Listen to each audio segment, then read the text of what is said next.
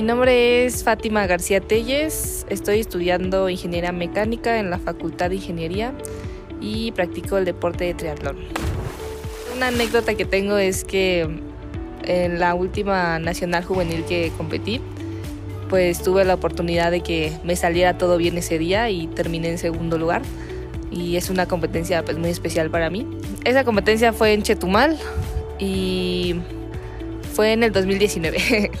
fue el segundo año que competía en ese lugar.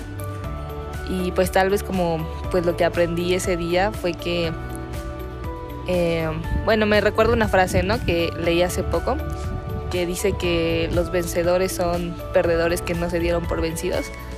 Y pues fue así como lo sentí ese día, porque ya había como participado en otras ediciones, pero pues como que nomás no se armaba, ¿no? Y fue hasta esa competencia donde pues conseguí ese resultado que pues me gustó mucho, ¿no? Y disfruté mucho y esa es mi anécdota.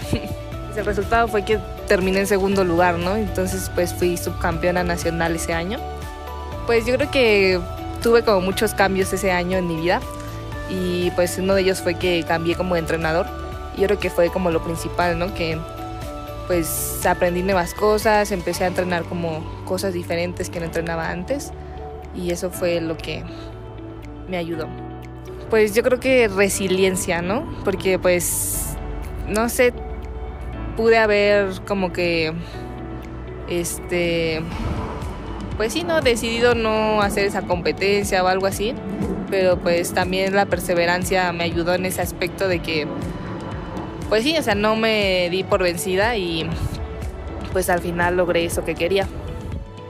Creo que tal vez es algo que le falta como un poco a las personas, el ser resilientes y que saber que pues las cosas no salen bien a la primera y tal vez incluso no a la segunda y no a la tercera, o sea, tienes que equivocarte muchas veces para hacer las cosas bien.